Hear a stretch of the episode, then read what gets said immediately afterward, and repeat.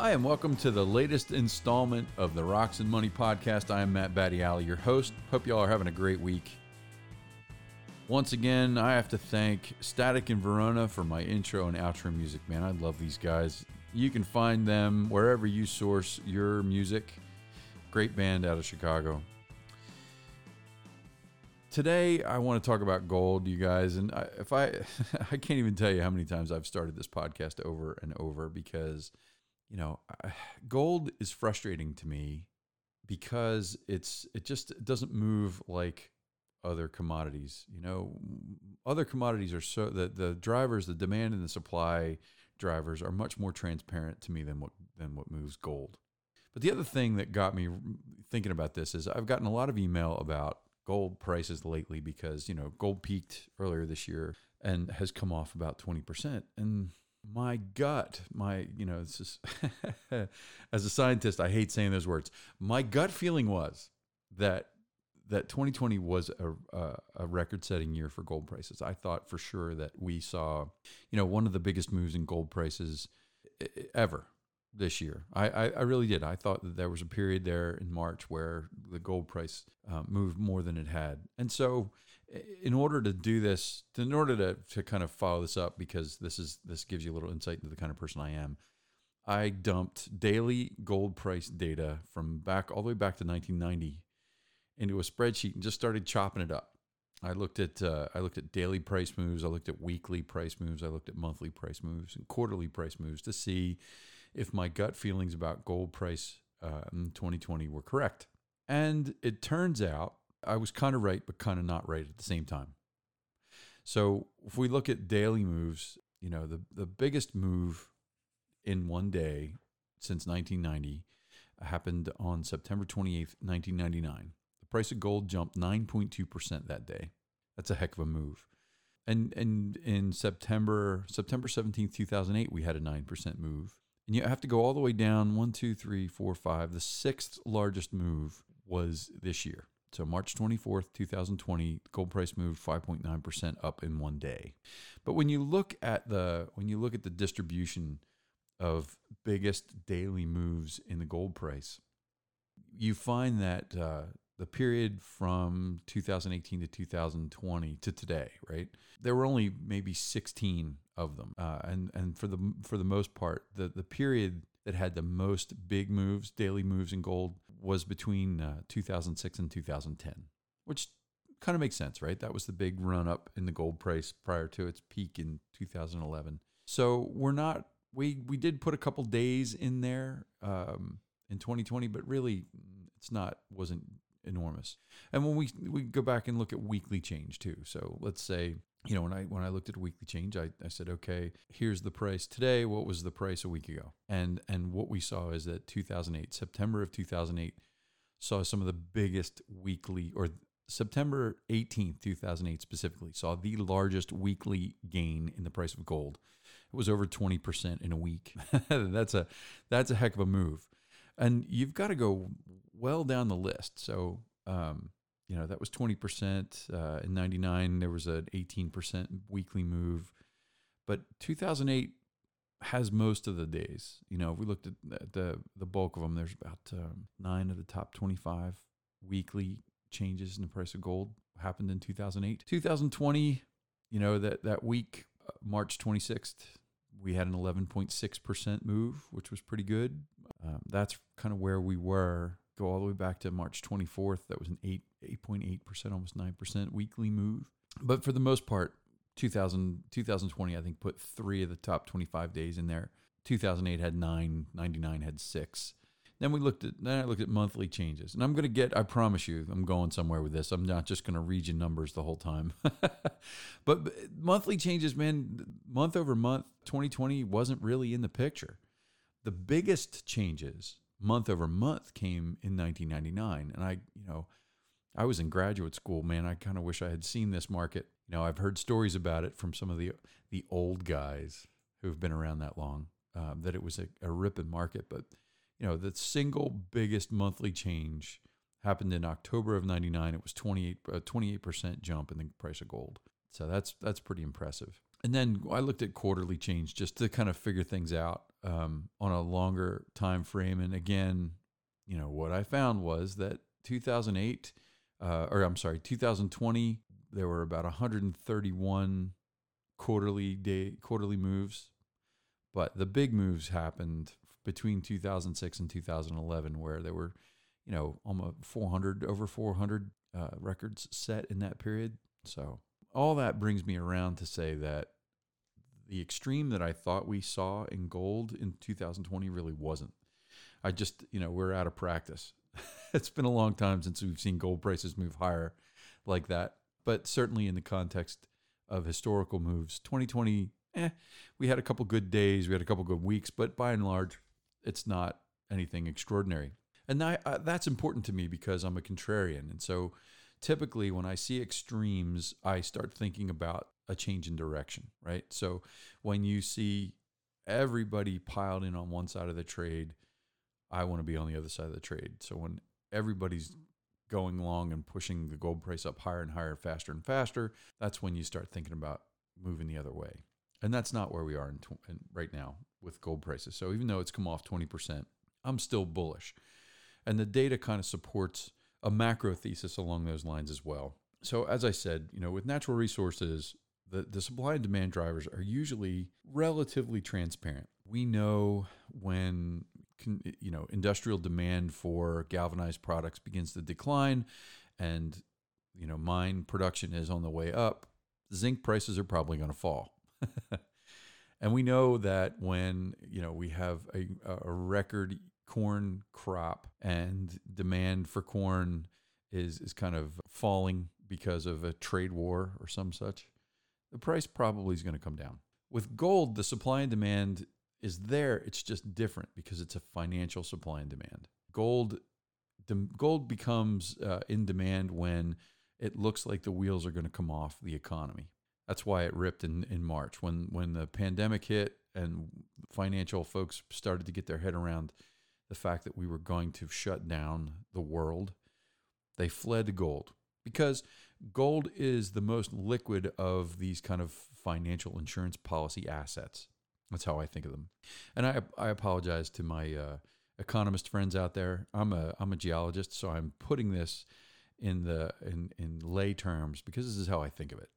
This is how I think of it in my own personal portfolio, right? I think of gold as insurance. Physical gold is an insurance policy. I don't speculate in uh, in gold prices. You know, I don't use that. I don't use it as a short term trade. I use it as catastrophe insurance, and I, part of that's cultural. You know, my I'm half Italian, and uh, my wife is all Italian, and so when my kids were born, our Italian family gave my children gold jewelry because eh, you know traditionally. Um, if you you know for the wealthier Italian families, that was what you did for children, and it wasn't because you wanted your babies going around bedecked in like in lots of gold jewelry. It's an insurance policy so that when they go through hard times, which they will because we all do, gold eases that period. So that's that's the the value of gold in an Italian culture in my uh, in my experience, right? And so I do that same thing when I am looking at my personal portfolio, my personal wealth. I put, you know, I'm probably 10% of my wealth into gold and inflation hedged um, assets, things that when the, the dollar value falls, they will go up in value uh, to, to, to uh, kind of keep the boat afloat. So they're not speculative. And, and there are lots of other assets that you can do that with, right? So, you know, uh, real estate's a great one land, apartment buildings, uh, rental homes, that sort of thing. But they're not very liquid. You know, it's, it's if you need that money tomorrow, you're not going to get it out of a house. and and collectibles, that's another area that I I like a lot. You know, I see a, a great way to store wealth. And most collectibles, again, aren't super liquid. You know, it's hard to get your money back out of them. They're more of a long term play. But gold, gold gives you that liquidity option, certainly much faster than real estate or collectibles. So the question that everyone has been asking me lately is, well, you know, have we seen the top in gold and what do I do? And in my personal view, and again, I'm a fair to middle and geologist. I'm not a registered investment advisor, so take this with a grain of salt and please don't use it as as uh, investment advice.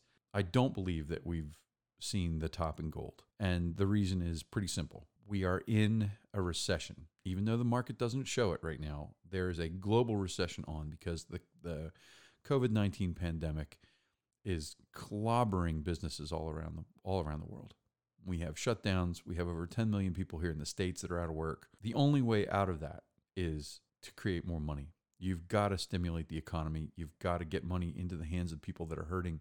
We know that's coming in the States. It's coming all in all around the world. It has to.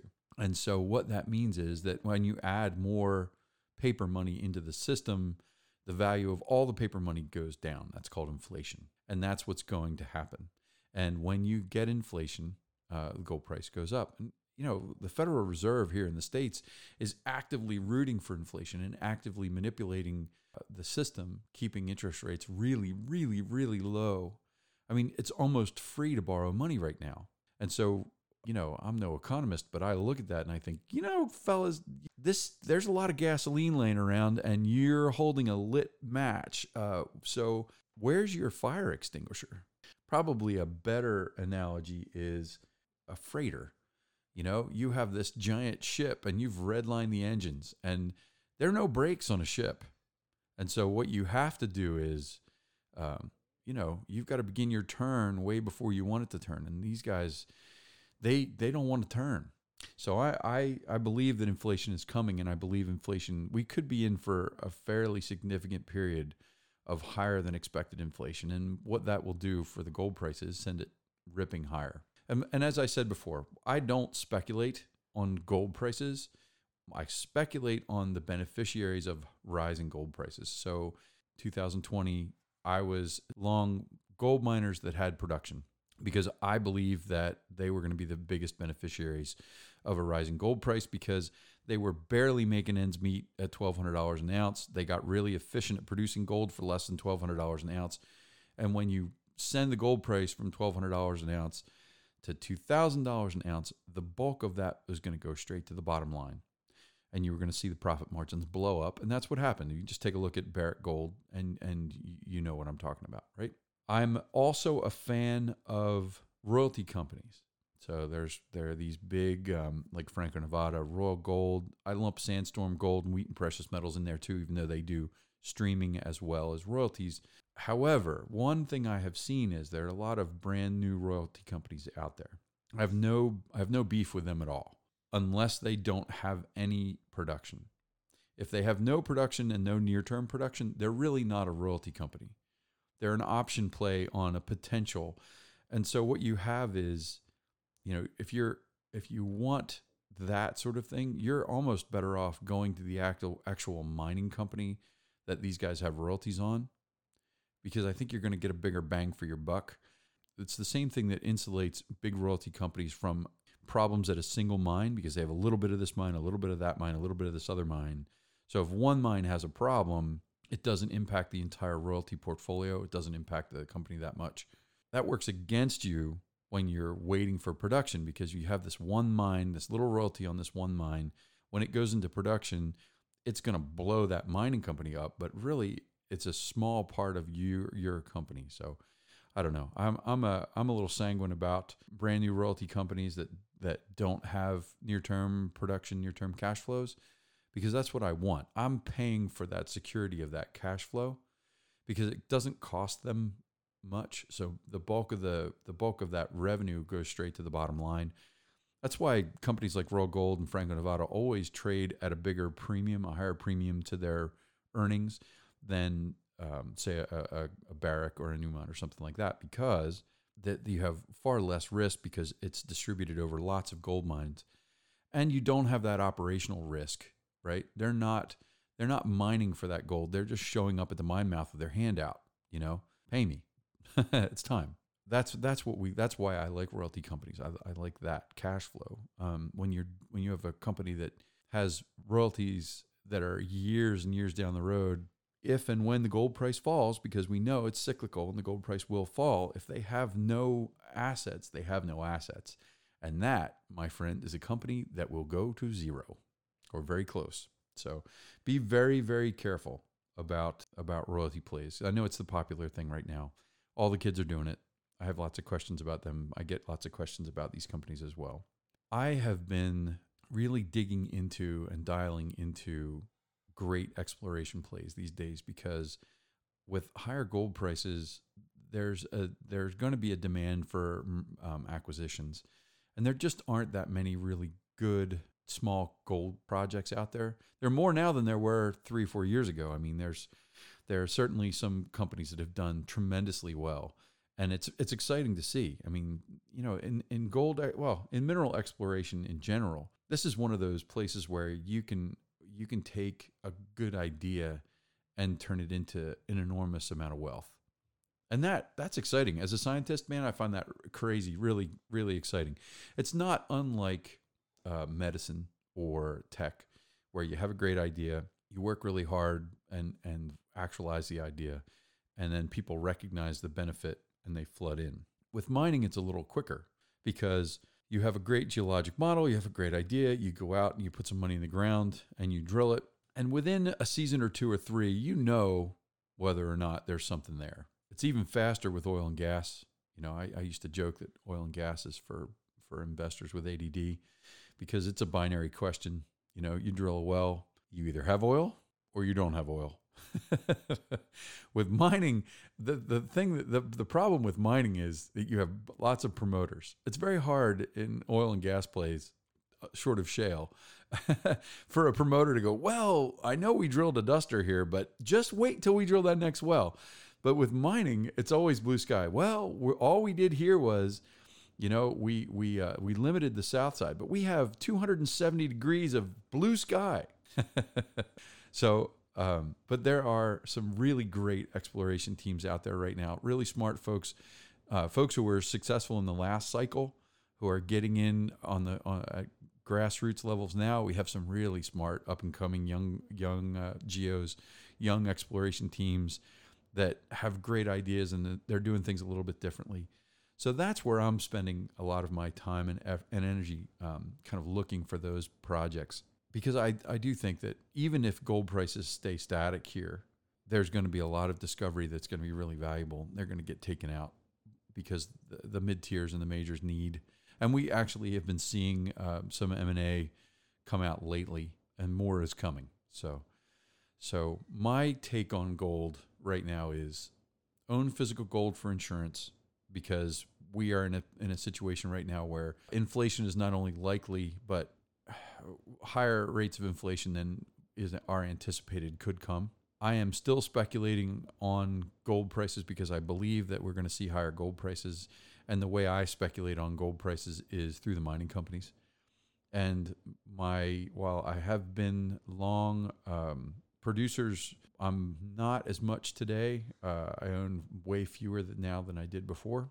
I am looking more toward the small caps and I'm looking more at the drill bit plays than I am at the small royalty companies, as I said.